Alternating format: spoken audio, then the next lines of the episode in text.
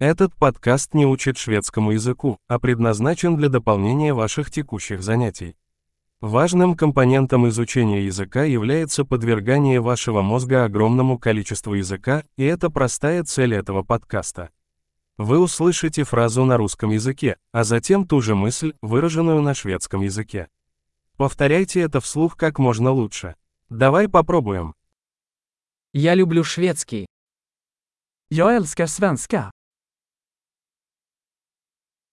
Большой. Как вы, возможно, уже заметили, мы используем современную технологию синтеза речи для создания звука. Это позволяет быстро выпускать новые эпизоды и исследовать больше тем, от практических до философских и флирта. Если вы изучаете языки, отличные от шведского, найдите другие наши подкасты, они называются так же, как Суидиш Ленин Акселератор, но с другим названием языка.